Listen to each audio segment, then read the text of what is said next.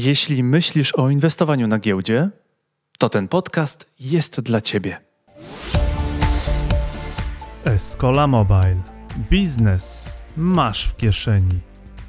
Ten podcast poprowadzi Jakub Kasnowski, członek zarządu Escola SA.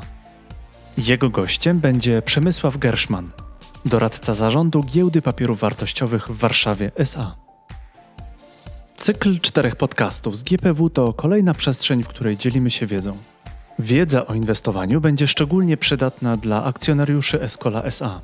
Escola wkrótce wybiera się na New Connect GPW. Dla części akcjonariuszy to będzie debiut giełdowy spółki, której zostali współwłaścicielami na etapie crowdfundingu. Oznacza to zostanie inwestorem giełdowym. Z tego odcinka dowiesz się m.in. dlaczego warto rozpocząć inwestowanie na giełdzie i czym się różni granie na giełdzie od inwestowania. I czy giełda to dobry sposób na ochronę przed inflacją? Podziel się tym podcastem na Twitterze, LinkedInie, Facebooku, opowiedz o nim swoim znajomym. A wersję wideo znajdziesz na YouTubie. Link do nagrania jest w notatkach do tego podcastu. Dzielimy się wiedzą. Cześć, nazywam się Jakub Kasnowski, jestem członkiem zarządu Escolesa. Po stronie spółki koordynuję kwestie formalne związane z wejściem na rynek New Connect. Naszym dzisiejszym gościem jest Przemysław Gerszman, który pełni funkcję doradcy zarządu Giełdy Papierów Wartościowych. Cześć Przemku. Cześć, dzień dobry Państwu. E, bardzo się cieszę, że udało Ci się w swoim burzliwym harmonogramie znaleźć dla nas czas. Czy mógłbyś nam powiedzieć, czym zajmuje się doradca zarządu GPW? Moim konkretnie zadaniem jest e, segment inwestorów indywidualnych, czyli ja briefuję i doradzam zarządowi w obszarze, co możemy zrobić dla klientów indywidualnych, dla inwestorów, którzy są po prostu osobami fizycznymi jak ja lub ty i chcą zainwestować swoje pieniądze. To się wiąże z tym, że w ostatnich latach inwestorzy indywidualni stali się bardzo silną grupą, zarówno na naszej giełdzie w Polsce, jak i na giełdach światowych. Dużo inwestorów przybyło na rynek, wielu inwestorów e, zwiększyło swoje e, konta i swoje jakby pozycje na giełdzie. Jakby giełda znowu staje się na świecie, w tym też w Polsce, no bardzo trendy, sexy. Rozumiem. Zakładam, że sam w takim razie też jesteś inwestorem giełdowym. Tak, ja jestem inwestorem e, giełdowym nawet dłużej niż mój staż w finansach, który jest około 12 lat. Ja najpierw zacząłem się interesować finansami i zarabianiem na giełdzie i potem stwierdziłem, że może najłatwiej będzie po prostu zmienić kierunek studiów i pójść na finanse. I jakby idąc tym tokiem, jakby przez lata pracowałem w bankach, e, a finalnie teraz jestem tutaj na giełdzie. Rozumiem. Akcjonariusz, inwestor giełdowy to brzmi dosyć dumnie, mm, dosyć dobrze się kojarzy. Dlaczego warto zrobić pierwszy krok w korzystaniu z dobrodziejstw z giełdy? E, dlaczego warto zaangażować się w ogóle w inwestowanie na giełdzie? To jest bardzo ważne, aby Polacy te oszczędności, które wreszcie są w stanie gromadzić, po prostu inwestowali. No, trzeba mieć z tyłu głowy to, że mm, no, Polska ma bardzo burzliwą historię i to zarówno tą 100 lat temu, 200 lat temu, jak i ostatnie 50 lat temu. No, naszym rodzicom bardzo trudno było zainwestować e, środki, które mieli, no bo ten ustrój był zupełnie inny niż, niż jest dzisiaj.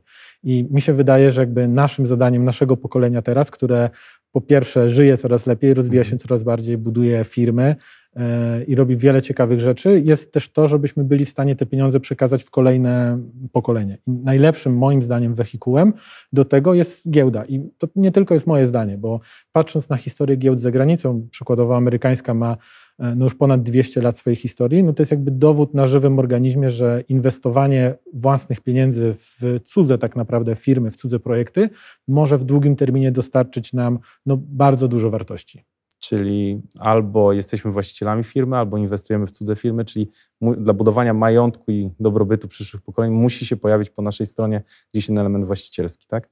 Dokładnie tak. I dzięki giełdzie ja mogę stać się współwłaścicielem praktycznie no, każdej dużej firmy na świecie. Tak? No, gdybym mhm. zadzwonił do Marka Zuckerberga i powiedział, że chcę z nim robić jakiś biznes, pewnie by się nie zgodził, a ja bym się w ogóle do niego nie dodzwonił. Choć może gdybym się dodzwonił, to może by się zgodził. Tak? Ale ja mogę kupić udziały w jego firmie i mogę to zrobić z poziomu telefonu jakby szybciej niż w 30 sekund. Tak? I to, to jest jakby ta podstawowa rzecz, którą inwestorzy muszą zrozumieć, że inwestowanie to tak naprawdę nie tyle spekulacja ceną, żeby kupić coś o 2 zł 10 czy, czy 500 zł e, taniej, a potem sprzedać to drożej. Jakby chodzi tu o to, żeby być współwłaścicielem biznesu i rozwijać się razem z tym biznesem, niekoniecznie musząc na niego pracować. Ja zawsze lubię porównywać e, rynek giełdowy do rynku nieruchomości i mm, często jest tak, że właściciele nieruchomości w ogóle nie sprawdzają, jaka jest wycena ich nieruchomości na rynku, ile jest metr w danym miejscu, tylko sprawdzają, czy ten czynsz, który im wpływa co miesiąc, czy wpływa i czy pokrywa wszystkie koszty i czy, i czy po prostu te cyfry im się zgadzają. I tak samo jest na giełdzie, że najlepsze najlepszy sposób inwestowania na giełdzie jest taki, w którym nie spekulujemy w krótkim terminie, tylko angażujemy się w daną spółkę na długi czas i docelowo chcemy czerpać korzyści z tych przepływów kapitałowych, którymi są dywidendy. E, powiedziałeś o, e, porównałeś w ogóle rynek nieruchomości, inwestowanie w nieruchomości do rynku giełdowego. Często zarzutem, który się pojawia jest to, że nieruchomość stoi i za 10-20 lat w tym miejscu też będzie stała. Czy taką pewność też gwarantują nam spółki powiedzmy giełdowe? Ja bym powiedział, że gwarantują. Oczywiście nie wszystkie, ale jeśli spojrzymy na te największe firmy, no ja sobie nie wyobrażam, żeby za 10 lat nie było Google'a. Tak? Mhm. Albo żeby nie było Amazona, albo żeby nie było Procter Gamble, którego produkty używamy, każdy z nas ma w łazience albo w kuchni ich produkty. Więc jest wiele firm o bardzo ugruntowanej pozycji, jak choćby Coca-Cola. Na pewno za 10 lat będę pił Coca-Colę, nie wyobrażam sobie innej. Prawdopodobnie o trochę sytuacji. zmodyfikowanym składzie. To, to prawda, tak? ale gdzieś ta firma na pewno będzie istniała, że jest bardzo wiele biznesów, które oczywiście mogą zniknąć z powierzchni Ziemi, ale jest to bardzo mało prawdopodobne. Tak? Zwłaszcza, że często są to firmy, które mają bardzo długą historię i ja tutaj kolejny raz nawiązuję do oczywiście rynku amerykańskiego, tylko dlatego, że no, Polska ma skróconą historię właścicielską, dlatego że raz, że mieliśmy obie wojny, które jakby resetowały wszystko, a dwa, że po II wojnie światowej no, mieliśmy taki ustrój, w którym de facto nie można było mieć własności, własności prywatnej. Mhm. E, Często w języku polskim mówi się o graniu na giełdzie, natomiast e, za granicą, czy to w Stanach Zjednoczonych, zdecydowanie bliżej do inwestowania. Które podejście jest właściwe i czy to jest tylko po prostu taki, mm, taka naleciałość, naleciałość językowa, słowna, e, czy faktycznie coś w tym jest? Ja bym tu rozgraniczył e, dwa pojęcia. Mamy pojęcie inwestowania i pojęcie spekulowania. I w Polsce to słowo spekulacja jest raczej pejoratywne. Jak powiemy, że ktoś jest inwestorem, to nam się kojarzy, że on jest taki bardziej dostojny, bardziej stabilny, trochę przypruszony siwizną, bo on inwestuje, a spekulant to jest raczej ktoś w czapce z daszkiem, który robi szybkie ruchy i, i stara się z tego rynku wyciągnąć jak najwięcej. W rzeczywistości mm, jest inaczej. W rzeczywistości jest tak, że jedna grupa, inwestorzy i spekulanci, nie są od siebie w niczym lepsi ani w niczym gorsi. Jedni i drudzy są potrzebni, tak? Jedni i drudzy dokładnie są potrzebni i jedni i drudzy korzystają z tego, że oni istnieją. I żeby zdefiniować, czym się różni spekulacja od inwestycji, to jakby w takiej nomenklaturze, którą ja bardzo lubię, mówi się, że inwestycja jest wtedy, kiedy kupujemy dane aktywo, to nie musi być aktywo giełdowe, po to, żeby czerpać korzyści przede wszystkim z tych przepływów kapitałowych, które nam to daje. Czyli powrót do przykładu z nieruchomościami. Jeśli Mhm. inwestujemy w mieszkanie po to, żeby je wynająć i przez lata czerpać z tego korzyści, to jesteśmy inwestorami. Natomiast jeśli kupujemy mieszkanie tylko po to, żeby je wyremontować i za trzy miesiące sprzedać, to jesteśmy po po prostu spekulantem. I tak samo to działa na giełdzie. Jeśli kupujemy akcje tylko po to, żeby sprzedać je drożej, nie interesują nas te przepływy po drodze, no to Mhm. wpadamy w tę kategorię spekulanta. Czyli de facto horyzont inwestycyjny, ale to jeszcze za chwilkę do tego wrócimy.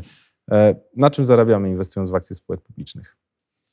Zarabiamy na kilku, zarabiamy w kilku kategoriach. Bo po pierwsze chronimy nasz kapitał przed inflacją. I Mhm. Dziś- niestety, Bardzo aktualny temat w dzisiejszych czasach. Dokładnie, że jakby wielu inwestorów zdało sobie sprawę, że jeśli nic nie zrobią, to stracą. Bo to jest często, jeśli się pytam kogoś, dlaczego nie inwestujesz, to on mówi, że się, osoba mówi, że się boi po prostu, że straci pieniądze.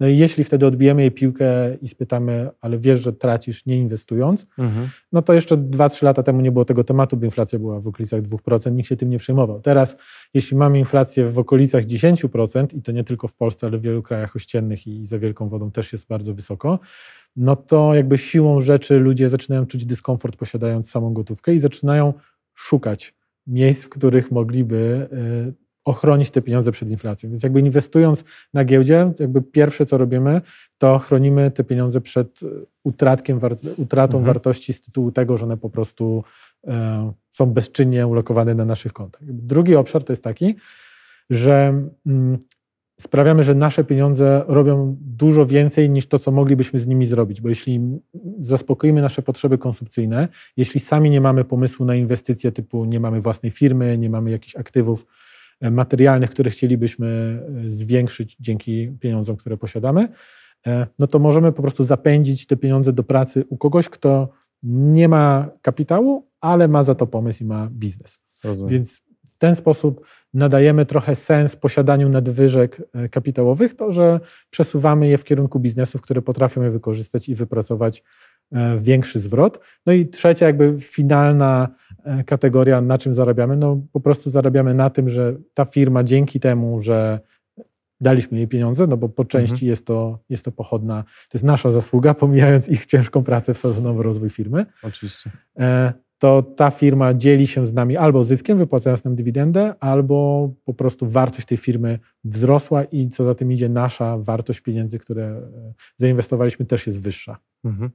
Czyli inwestowanie albo na wzrost wartości całego przedsiębiorstwa, albo na dywidendy, czyli okresowe wypłaty, tak?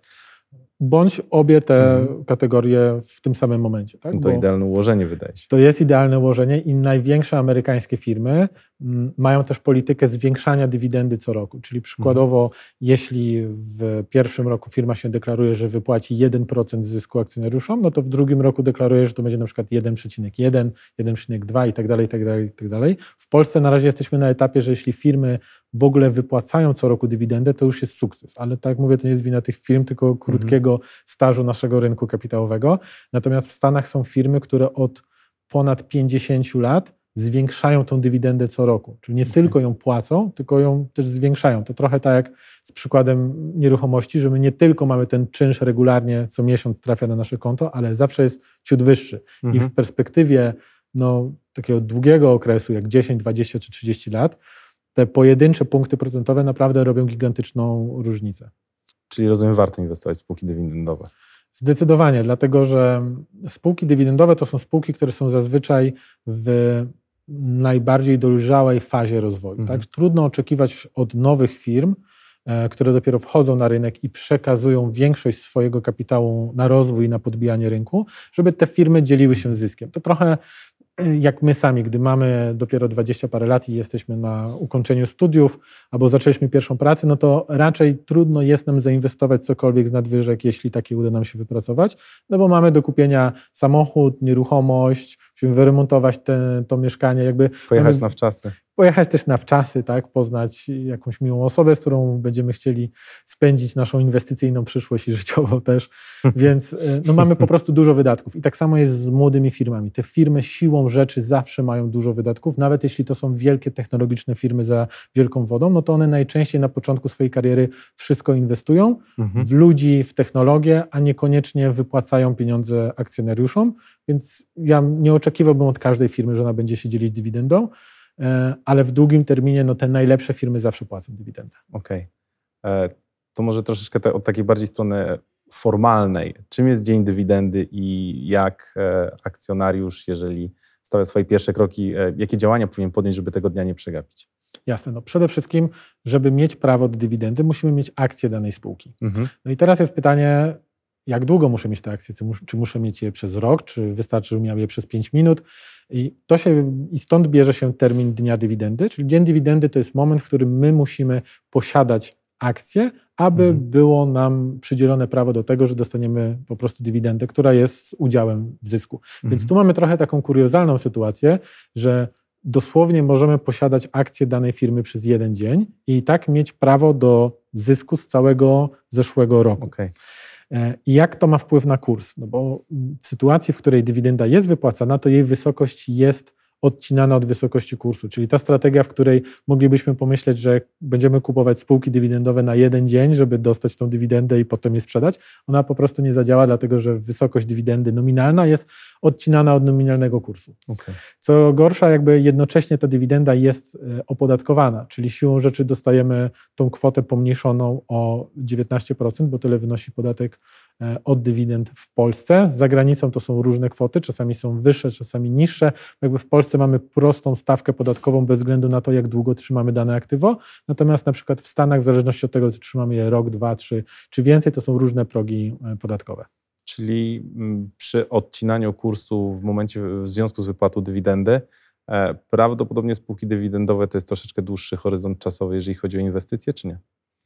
Ja bym powiedział, że tak. Dlatego, że często się zdarza, że e, spółka po odcięciu dywidendy rośnie. Dlatego, że ci, którzy są nieuważnymi inwestorami, a to jest większość na rynku, Rozumiem. jakby widzą, że fajnie, że z promocja spadło powiedzmy, nie wiem, o 5%, to, e, to ja kupię te akcje. Jakby nie wiedząc, że to tak naprawdę nie spadło, dlatego, że dotychczasowi akcjonariusze wyszli na zero pomimo tego spadku procentowego, no bo Mhm. dostali przelewem e, dywidendę. Więc czasami wypłata dywidendy zamienia się w trend dalszy wzrostowy, spółka zyskuje, bo ktoś ją dokupuje taniej. Niemniej no, zgarnianie pojedynczych dywidend z jednej spółki w moim odczuciu trochę nie ma sensu. Chociaż na giełdzie jest to możliwe i naprawdę można to zrobić z poziomu telefonu komórkowego i nie potrzeba tutaj notariuszy, to jest ta przewaga giełdy, tak, że to się robi wszystko szybciej, łatwiej, a przede wszystkim taniej. Więc Mhm. jeśli ktoś by chciał e, dosłownie inwestować tylko po to, żeby zgarnąć dywidendę i uciec z pieniędzmi gdzieś indziej, technicznie to jest możliwe, ale w mojej ocenie w długim terminie to jest po prostu pozbawione sensu ekonomicznego. Okej. E, A z Twojej perspektywy inwestować krótko czy długoterminowo? Wiem, że poczyniłeś pewną książkę e, dotyczącą e, życia Warrena Buffetta, więc jakby troszeczkę mam, mam swoje przewidywanie dotyczące takiej jakby Twojego podejścia, natomiast, natomiast krótko czy długoterminowo? Zdecydowanie długoterminowo. Jakby najlepsza rzecz, jaką my możemy zrobić jako inwestorzy, aby poprawić nasze wyniki finansowe, Mhm. To wydłużyć nasz horyzont inwestycyjny. I znowu tu ucieknę do porównania. Załóżmy, że kończymy jakąś super uczelnię i nasz wymarzony zawód i jesteśmy w tym miejscu, w którym chcieliśmy być, jeśli chodzi o edukację. To nie znaczy, że natychmiast pierwszego dnia po ukończeniu tej uczelni dostaniemy najlepszą pracę na świecie, która będzie najlepiej płatna. Różne rzeczy mogą się wydarzyć. Ta pozycja, którą chcemy zająć, może być zajęta przez kogoś innego, możemy mieć problem z tym, że gdzieś tam nie zatrudniają, będziemy musieli zmienić kraj i tak dalej, i tak dalej. Mhm. Tak samo jest na giełdzie, że nawet jeśli znajdziemy firmę, która naszym zdaniem jest idealna i, i w naszej ocenie ona zdobędzie daną niszę i będzie się rozbudowywać, to nie znaczy, że ona to zrobi jutro albo że zrobi to w jakimś konkretnym terminie, że powinniśmy dać i firmom, i swoim pieniądzom trochę więcej czasu na to, żeby Mhm. one dowiozły tą wartość, którą od niej oczekujemy, bo w przeciwnym wypadku no, trochę gramy przeciwko sobie. Tak? To znowu wracając do przykładu ze szkołą, e, jeśli znamy termin, kiedy mamy kolokwium czy też sprawdzian, to łatwiej się nam do niego przygotować, niż jeśli on jest po prostu niespodziewany. I w przypadku, w którym my liczymy, że ten zysk nastąpi niespodziewanie, najlepiej od razu po kliknięciu kupię, tak? bo każdy inwestor chce, że jak kupi, to żeby od razu rosło, ale jak sprzeda, to musi natychmiast spadać. To już nie Mhm. może rosnąć. Tak? Tak każdy absolutnie tak, wtedy ma. na pewno boli. Wtedy, wtedy zawsze boli. I jeśli my sobie postawimy takie oczekiwania, no to tak naprawdę niepotrzebnie zupełnie pod, podnosimy sobie poprzeczkę. Jakby utrudniamy sobie inwestowanie w ten sposób. Lepiej poświęcić więcej czasu, żeby znaleźć kilka spółek na długi termin, niż ciągle poświęcać czas, żeby kolejne nowe spółki szukać i idealnie próbować wstrzelić się w ten moment, kiedy akurat wtedy one będą e, zarabiały. Są takie badania, które pokazują na rynku amerykańskim z racji Mhm. tego, że ma długą historię, że gdybyśmy nie byli w ciągu roku na w kilku konkretnych dniach, nie mieli pieniędzy zainwestowane w indeks S&P 500, to stracilibyśmy jakby większość okazji do, do wzrostu. W sensie takim, że bardzo trudno jest trafić, w którym konkretnie dniu w danym roku ten indeks wzrośnie najwięcej, dlatego łatwiej jest po prostu go kupić i trzymać cały rok i liczyć na to, że siłą rzeczy, przez to, że mamy go w portfelu, to załapiemy się na te wszystkie wzrostowe dni. Więc Mhm. dlatego mm, ten market timing nie jest tak bardzo ważny jak time on the market, czyli Mhm. to, że nie powinniśmy próbować się idealnie wstrzelić w konkretny dzień, a niektórzy nawet godzinę czy minutę, tylko no, starać się lepiej wybrać rynek Mhm. i tu poświęcić swój czas i być na tym rynku jak najdłużej. Czyli nieważne do końca, w którym momencie wejdziemy, statystycznie, jeżeli będziemy odpowiednio długo cierpliwi, powinniśmy wyjść na swoim. Tak, jeśli patrzymy na szeroki rynek, tak? bo Mhm. to jakby nie, nie do końca dotyczy się pojedynczych spółek, ale jeśli popatrzymy na szeroki rynek, to dokładnie tak to wyglądało na giełdzie amerykańskiej, która ma dwustuletnią historię, że wystarczyło być cierpliwym Mhm. I przez długi czas jakby dawać samemu sobie i swoim pieniądzom szansę, niż próbować wejść i wyjść, wejść i wyjść. No rozumiem. Czyli długoterminowa strategia. Ostatecznie Warren też był cierpliwy 70 lat na giełdzie i nadal długie pozycje, czy nie? Zdecydowanie. No, takim największym inwestorem na świecie obecnie, takim najbardziej szanowanym, e, no i też jednym z najbogatszych jest Warren Buffett, który Mhm. ma teraz 91 lat i inwestuje od wieku nastoletniego. On zaczął inwestować bardzo wcześnie, nie dlatego, że był genialny, tylko że jego ojciec pracował jako makler, Mhm. więc jakby nasiąknął tym w domu, tak samo jak no, Bill Gates, dzięki temu, że jego szkoła akurat miała komputer, to mógł zacząć pracować na komputerze. Gdyby poszedł do innej szkoły, to pewnie inaczej losy jego i nasze by się mieć potoczyły. inne wynalazki. Mhm. Dokładnie tak, więc tutaj jakby ewidentnie ten czynnik szczęścia e, odegrał dużą rolę, o czym Buffett też wielokrotnie mówi e, w wywiadach. I Buffett próbował różnych metod inwestycyjnych na przestrzeni no, tych dobrych 70 lat, kiedy on inwestuje, i koniec końców doszedł do wniosku, że ta metoda, w której kupujemy akcje po to, żeby korzystać z dywidend i że z czasowej e, aprecjacji kursu, czyli tego, że dobre spółki, mimo że wydają pieniądze na dywidendy, czyli jakby dzielą się zyskiem, to mimo to one i tak rosną w długim terminie. Mhm. Mówimy tu cały czas o giełdzie amerykańskiej, bo tam głównie Buffett inwestuje.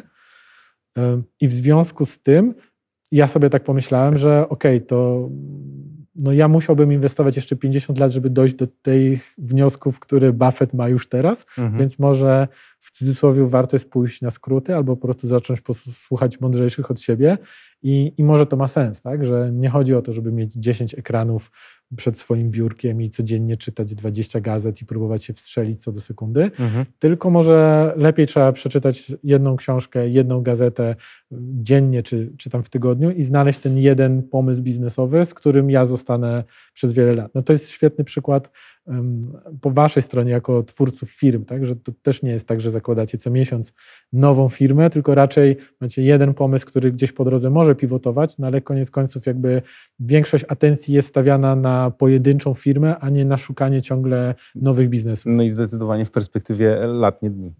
Dokładnie. Escola Mobile. Biznes masz w kieszeni. Dziękujemy za Twój czas i za to, że spędziłeś go z nami. To jest pierwszy odcinek serii podcastów o inwestowaniu, który zrealizowaliśmy razem z Fundacją GPW. A jeśli słuchasz nas właśnie teraz w Spotify bądź Apple, daj nam 5 gwiazdek i fajną recenzję. Im więcej recenzji, im więcej poleceń, tym częściej ten podcast jest polecany innym słuchaczom. W ten sposób, dzięki Twoim gwiazdkom i recenzjom, pomagasz dzielić się wiedzą, a dzielenie się wiedzą to misja Escola. Bardzo dziękujemy za Twój czas. Czekaj na kolejne odcinki. Te już wkrótce. To był 103 odcinek podcastu Escola Mobile. Seria o inwestowaniu, którą poprowadził Jakub Kasnowski, członek zarządu Escola SA. Gościliśmy Przemysława Gerszmana, doradcę zarządu Giełdy Papierów Wartościowych w Warszawie SA. Do usłyszenia.